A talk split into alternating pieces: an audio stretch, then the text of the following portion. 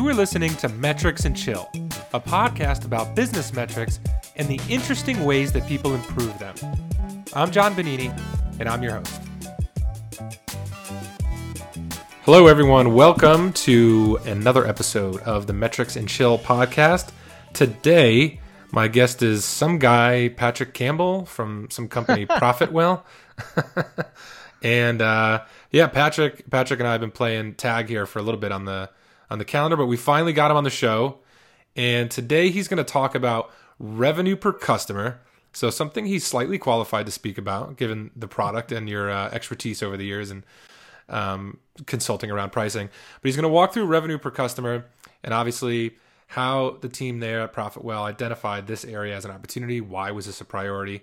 What they did to improve it, and then obviously uh, the results and, and how they go about measuring it. So, Patrick, great to finally have you on the new old podcast. I, I think you were on Ground it. Up already, but yep. now you're on Metrics and Chill, which it's the same pod, new name, new focus. So welcome back. I like, it. I like Metrics and Chill a lot. I like just the name. Like I don't know how much time you spent on that, but that's that's awesome. Not um, not long. It was honestly we were rewriting copy for a page, and it was for DataBox's feature where you can stream your dashboards to your TV. And nice. so like one of the one of the bits of copy I was writing was like one of those bits of copy where you get to that like, oh, you just do this and boom, voila. And I didn't want to do that. I didn't want to do the like, oh, just voila. So I was like, yeah. oh, you just uh, enter the code and press enter and metrics and chill. And perfect because it goes to your TV. And then I showed it to Pete. I was like, Pete, this needs to be something. Um, yeah, it's great. And he was on board. Like yeah, it. it's very cheeky, That's but he was on board.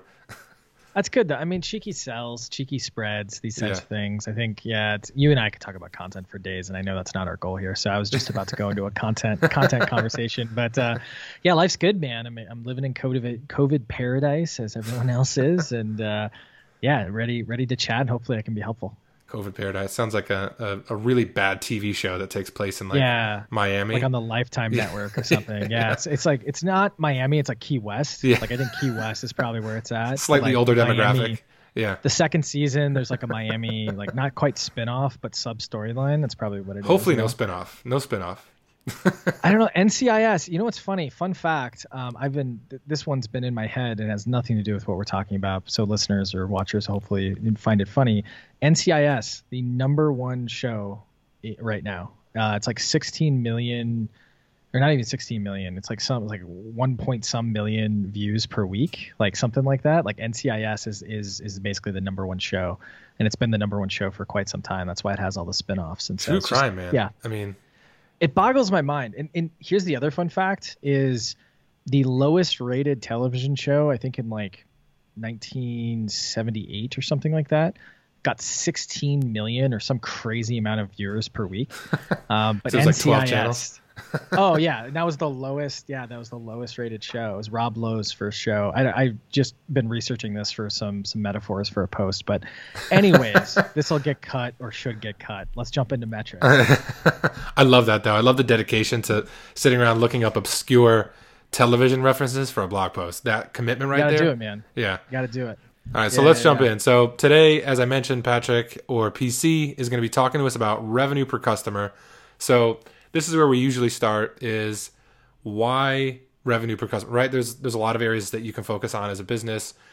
Yeah. Why now? Why revenue per customer? Like how did you identify this was the area that you know you, you should prioritize? Yeah i think priorities always change right? But i think the big thing revenue per customer is one of those oft overlooked metrics inside a business. And, and we've been talking about like pricing and retention and things like that. So so we kind of like have focused on this area of a business. But what i found really early on is like if you look inside any business and, and we have a metrics product and so we've been helping people like you know analyze their businesses for a while that's the number that's always flat and when you look in businesses that are really growing, that number is like always going up. Maybe not as high as leads and acquisition and all these other things, but revenue per customer, and you might measure this as ARPU or ACV. There's a lot of ways you can measure it, but it's it's one of those numbers that if that number goes up, it impacts so many other numbers in a really positive way um, in terms of growth. And, and ultimately it's it's it's oft overlooked because people think it's hard to influence. And so i'm a big fan of like being like hey yes make sure your foundation's all ready to go but you also want to make sure that that number isn't flat and it's at least going up quarter over quarter. Right right. And yeah there's a lot of uh, i remember when i was at uh, i worked for another software company um, and uh, this was a very sensitive subject at the time. They were bootstrapped. They didn't really have a sales motion, and so they took on a big round of private equity. And uh, obviously, there was a lot more interest in yeah. revenue per customer, bringing on, bringing on a sales team and that kind of thing. And the the whole culture of the company was was sort of against. It, it was this very strange thing, and I, yeah. I wonder how much of that goes on as well, um, especially for younger startups.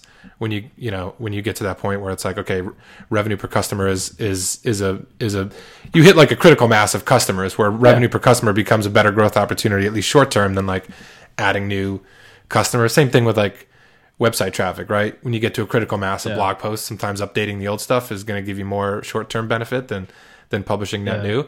Um, but anyways, yeah, I wonder how much of that is a cultural a cultural thing well, I think it's, uh, specifically younger startups.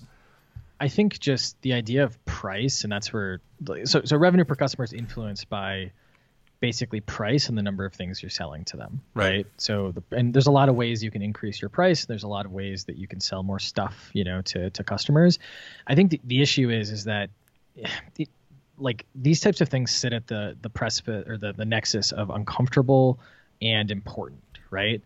And kind of like religion or politics or these types of things, it's like you, you don't want to talk to your customers about price. It's like we all know we're in business, but we're all just like, oh, I don't, I don't know, I don't know if I can like price something. I don't know if I can like talk to right. them. I don't want to talk to them. I don't want to raise price. I don't want to make them aggravated. It's uncomfortable. When you're yeah. Cus- yeah, so you're just uncomfortable. And, and normally when like a PE firm comes in, it's like that's the first thing they do is look at the pricing because mm-hmm. no one touched it for a decade and because right.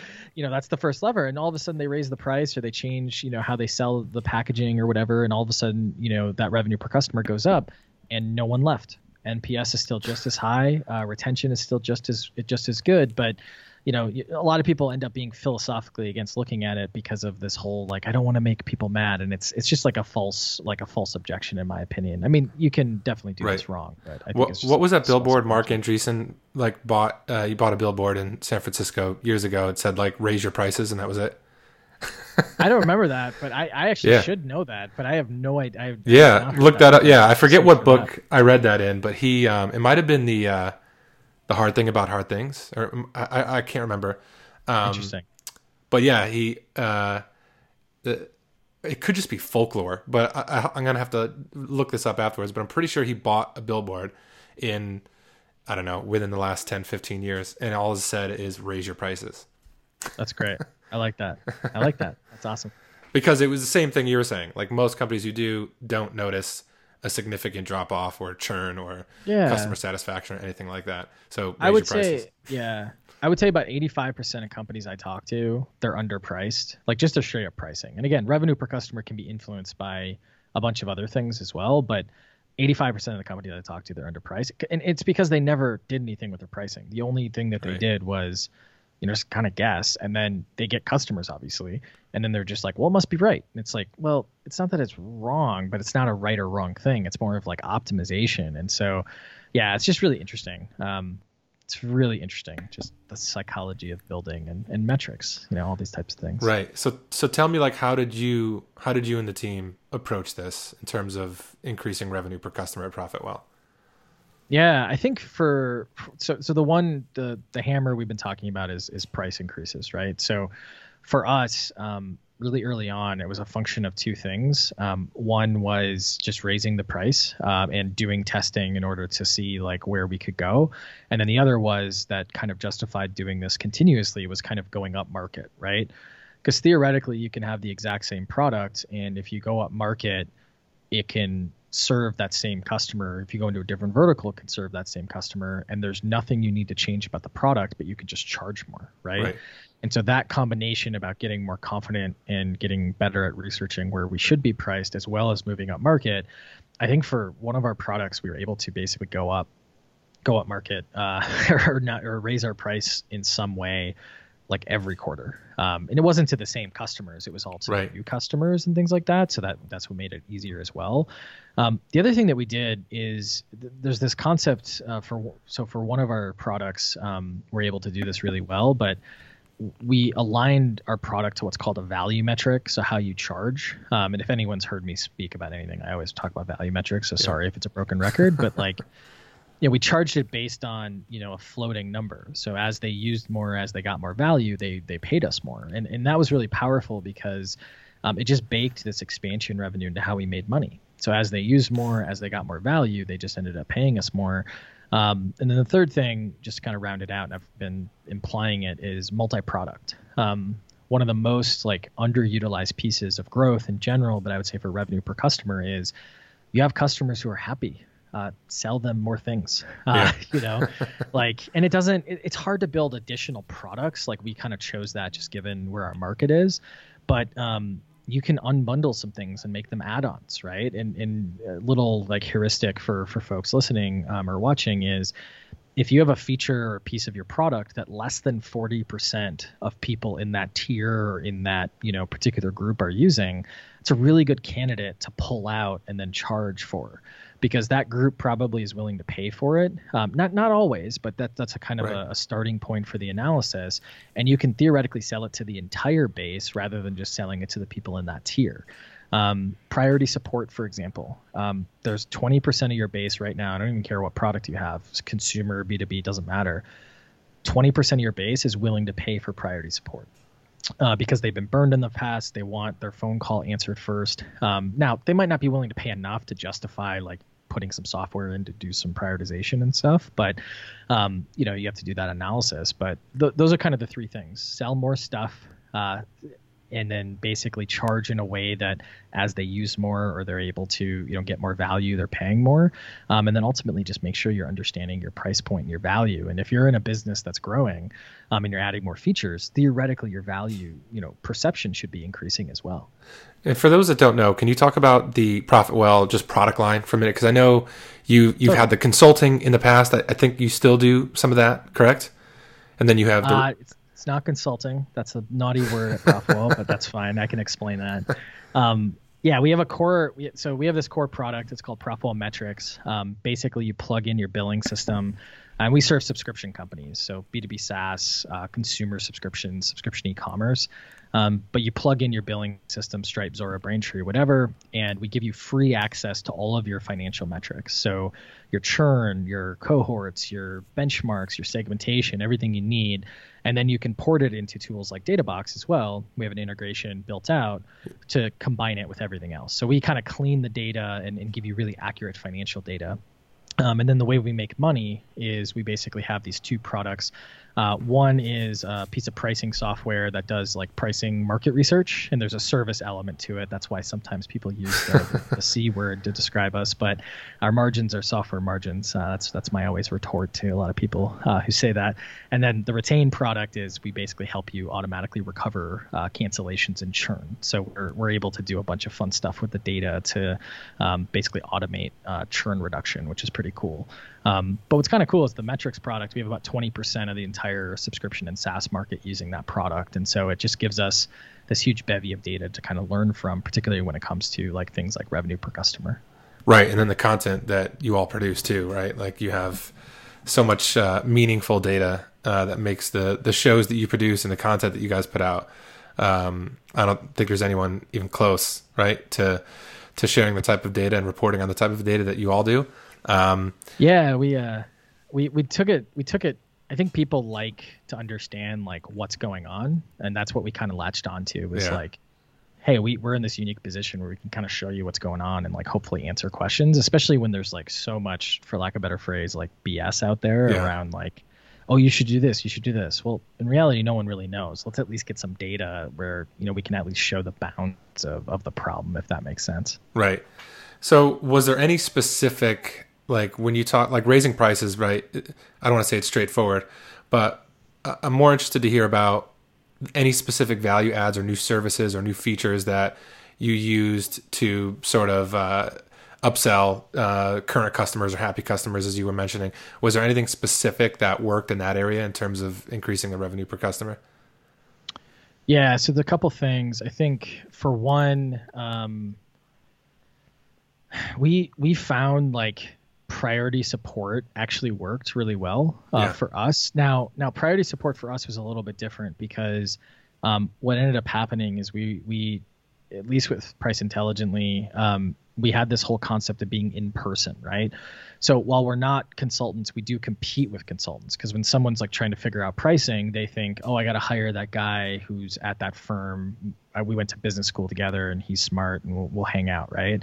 For us, like, we're like, that's cool. Like, they're going to buy you dinner and hang out with you. But what we're going to do is we're going to like do the data and all that part and we're going to help you in that way. And so we do compete but what what we used to do is is we used to be like we're not going to meet with you in person. Like we're not like we're not going to add that cost. Um, and this was pre-covid and then what we did is we would charge for in-person like kickoffs and things like that.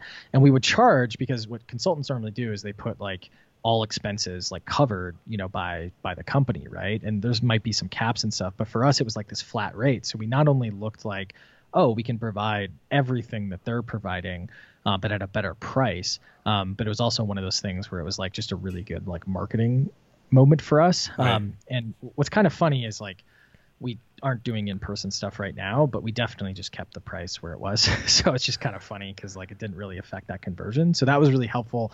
Um, other things, and this is something that I, I, don't know if you guys do this, but something you could um, real-time ingestion and real-time like data um, right. for the metrics product. So our, our metrics product, we give away a lot for free. And the whole goal there is to basically get people and, and, we've had this actual like feedback like make them feel bad for not paying us anything. Like that's that that should be your goal if you have a free product. Um, and then like it makes sales conversations really easy but it also makes it you know you can put different add-ons on top of it. So for real-time ingestion we'll typically charge for um, that one worked really really well. And then uh, we've started to kind of roll out um, some different features that are just like more functional for some of our products that are working well, and it, and that's just a game of picking. You know, do we bundle it? Do we make it an add-on, et cetera? And some of those are ending up being add-ons as well. Right.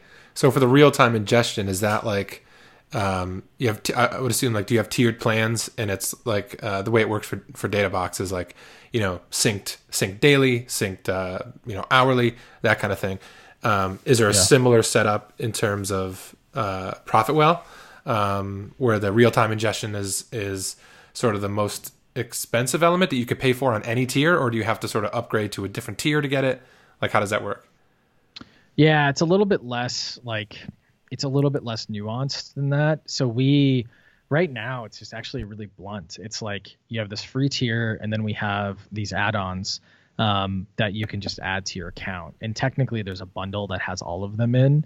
And so it's kind of like a little what's called a hub and spoke, where it's like, okay, if you want priority support, um, we can basically put you on this plan that gives you priority support, real time ingestion, and a couple of other things. Sometimes people are like, I just want the priority support, the price is basically the same. So it, it's more of just like going with the motion that the customer is bringing to you and just having the right SKUs to support that. Right. Um, it actually doesn't doesn't get that complicated, which is great because the hub has all of the features and the spokes are just separate basically. And so it's it's not as if like the the product team in this case needs to because they run we run all of our support through product. Um, it's not like the support or product team needs to like learn anything too too crazy. It's just one one kind of like thing that they need to think through. And uh, in terms of the structure of the team do you guys have like an inside sales motion or is it you yeah? Yeah. So we have um we have kind of the product like growth style. Yeah. Ba- basically, we have inbound, outbound. So inbound handles um, free users, content, all that kind of stuff. Um, and, and we try to automate as much of that as humanly possible so that we don't need to uh, you know have a human deal with you know certain things um, not that humans aren't great it's just you know good volume and trying to parse through and things like that and then we have an outbound crew as well and then those kind of go to the ae um, people can sign up touchlessly but uh, normally we um, you know we, we try to go for the call because the people we kind of care it's not that we don't care about everyone but it's like the people we're targeting typically are a bit bigger. Um, and then kind of the the smaller folks who come in through the free product like we get them all on board but they're not like the primary revenue target for us if that makes sense. Right. Yeah. Got it. And so what can you share like what are you able to share in terms of where you were able to take revenue per customer? Like how long of a project was this 12 months, six months, and and in terms of results, like what were you what have you been able to see in terms of the changes that you made?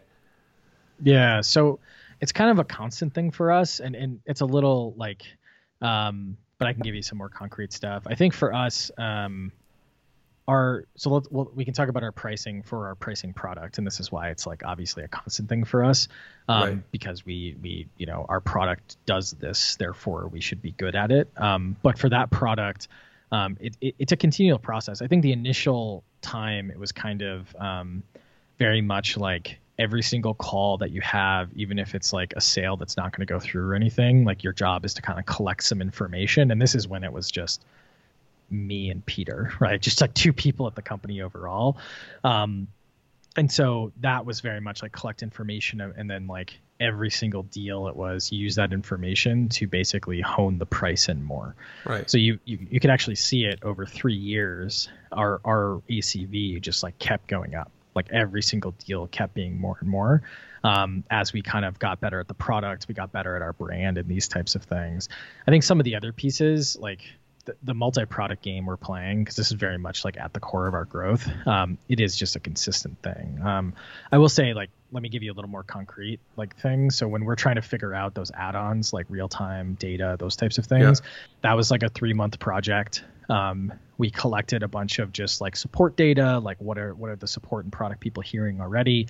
Um, we did a little bit of research. We went out to our customers and our prospects and we basically started collecting some data around um, what they preferred, what they didn't prefer, where willingness to pay was. Um, we took in that data, made a couple of decisions um, because you know data is never going to be perfect, and you know this better than anyone. It's just it's not meant to be perfect. It's it's meant to help you make a decision.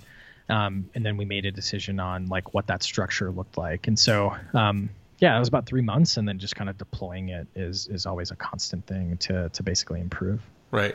So uh, it's interesting how it's a continuous thing, uh, which makes sense as well, um, given the product. So, like, what? Um, I'm trying to see if I could put a number on this. Like, what over the last 12 months would you say, like, w- revenue per customer? Yours is always trending up. Uh, like, what would you say the increases look like over the last year, or or maybe less, six months, three months?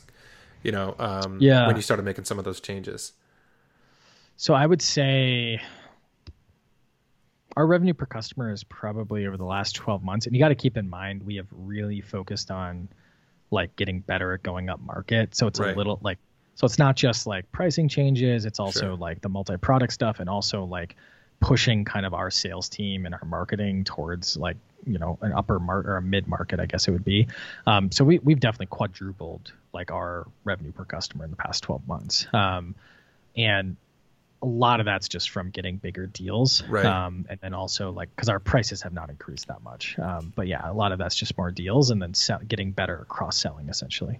What is uh what yeah what you kind of touched on this a little bit just then, but like what does up market look like for Profitwell? More of like the enterprise level company, like who were you serving before, and like what what does up market mean? Like give us that context. Yeah, I think you know frankly before it was just kind of all over the place. You know, right. like uh, we, we didn't really start formalizing our sales like we had sales for for the whole history of the business but we didn't really start formalizing the sales team until about nine months ago probably a year ago at this point um, and we didn't really start formalizing like some of our targets like we had loose targets but it was we, we really reevaluated it probably about 18 months ago right and then so um, before it was kind of like what was coming in and a little bit of targeting and that got us a lot of like you know, like you have a free product, so you have a lot of just Johnny and Jane startups coming in, right? And that's not really our target because we had this weird situation where for some of our products it was like all these little little startups,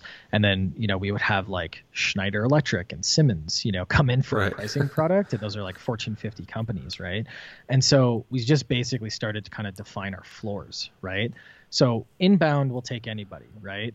But from from kind of a, a, target inbound and a target outbound we started getting to the point where it was like if you're doing less than 10 million in revenue like we should not be actively pursuing you. Right. Um, we'll take you, and, and you're worth money to us, like real money to us. Don't get us wrong, but like at least 10 million. And really, the average is, I think our, our target for our uh, pricing product is you're probably averaging 80 to 100 million in revenue. So Right. we do have folks who are you know 30 million smaller, but normally we go after like big dogs. And then for the retained product, the beauty of that product, and this is not necessarily the topic we're talking about, but just for some context, the value feels the exact same to a small company as to a large company meaning you feel good about the value so if you're a hundred million dollar company you're like holy cow this is so valuable to us and if you're a hundred thousand dollar company you're like holy cow this is so valuable to us and so what that allowed us to do is just define that market a little bit better up, up front and normally like right now the average there is probably between 30 and 50 million but we're trending upwards for that product as well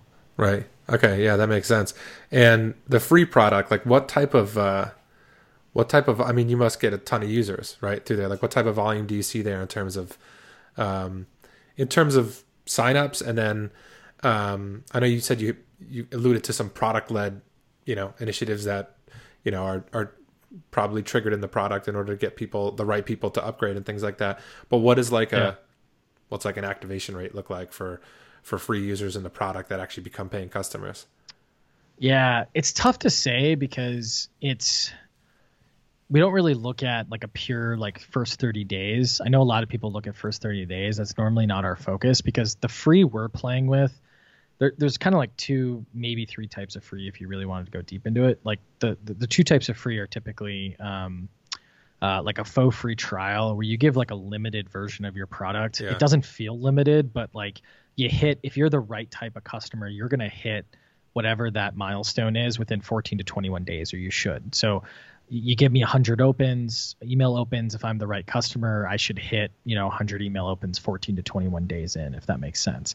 Um, and then from there, uh, we do the other type of free, which is basically forever free. So it's kind of like the hub. It's another hub and spoke. So it's like we have this hub, and then we go for for for the spoke, and so um, we upgrade for spokes. And so what we try to do is we try to like play a little bit long term, where if they're a good lead, like meaning they fit some of the criteria we talked about, um, we will basically like you know go all out for them like as they sign up and there's a little bit of a different motion that we use um, but if they're not like if they're kind of a smaller company like they're you know doing 10k a month which nothing against 10k a month but if they're not like going to be targeted by our sales folks we're a little more reactive right and so this is the thing with free to paid like i have I get asked all the time for free to paid metrics, not just for us, but just benchmarks based on the data that we have.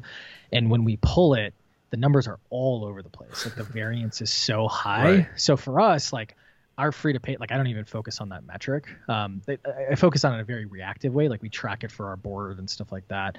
But it's not something that we really worry about on a day to day basis, mainly because there's a lot of these little guys that come in. We do track it when it's like, hey, how many like larger companies and there's a couple different bands that we use to define that um, and normally that's like you know, looked at it over a six month cohort as well because you don't want to just look first 30 days that's a that's a thing that a lot of people with freemium miss is that you want to look at that cohort over a little bit longer period of time Right, right. Um, yeah we could. I mean, there's so much nuance to this. Like we could get into this. So, like, what uh, what content properties should should people check out if they want to learn more about uh, not not just ProfitWell in general, but a lot of the data that you know you're aggregating and sharing with with with everyone regarding the subscription economy. Yeah, totally. I mean, so we have a we, we basically launched a network for subscription companies, and so it's just profitwell.com slash recur. Um, and uh, long story short, that's where we publish everything. So I think every day we're publishing something, which is kind of cool, especially being like a Right. bootstrapped, non-heavily funded company. So we're pretty proud of that. Um, but yeah, we publish all kinds of like data, not not just on pricing. Like we do a lot of case studies on pricing where we'll actually collect data for a brand um, and, and basically like we call it pricing page teardown or if you're in d2c it's called d2c priced right. Um, and then we have some retention shows as well and, and we publish lots of like reports and stuff like that. So yeah hit me up there and if you don't want to like go through and try to find something like or google it like feel free to just hit me up. Um, i'm just patrick at profitwell.com um, and i'm always willing to you know oh yeah i know that post i wrote it three years ago here's, here's, here's the right one for you that type of thing which i'm sure is like very similar for you Yeah, yeah, for sure. Yeah. And speaking of show names, D2C priced right. I like that. I like that. Yeah, that that was so. Here's what's funny about this. We so we started expanding our our market to like we were really well known for B2B SaaS. That's where we started, and then you know we expanded into other subscriptions, consumer subscriptions, and subscription e-commerce. And we literally were filming pricing page teardown, and we were like, oh, we should just do the same thing and just call it something different for D2C. And that's literally what happened. And we, we came up with that name in 10 minutes. We're like, what are we going to call it? Like literally the guys behind me in the monitor trying to figure out the graphic. And it was just, it was, it was a pretty quick priced right. yeah, it was, it was a pretty quick one. And, and that's kind of, you know, sometimes the names, like we taught, we started off talking yeah. about names, they come pretty quickly, which is feels cool. like there should be like a wheel that you spin on the show. Like, yeah, yeah, yeah, yeah. there's yeah. a game show exactly, element to it. I like that a lot. We like it. Like it. I like it. Anyways, Patrick, thank you for coming on. Thank you for sharing so much. Great to, to have you back. Absolutely, man. Appreciate it.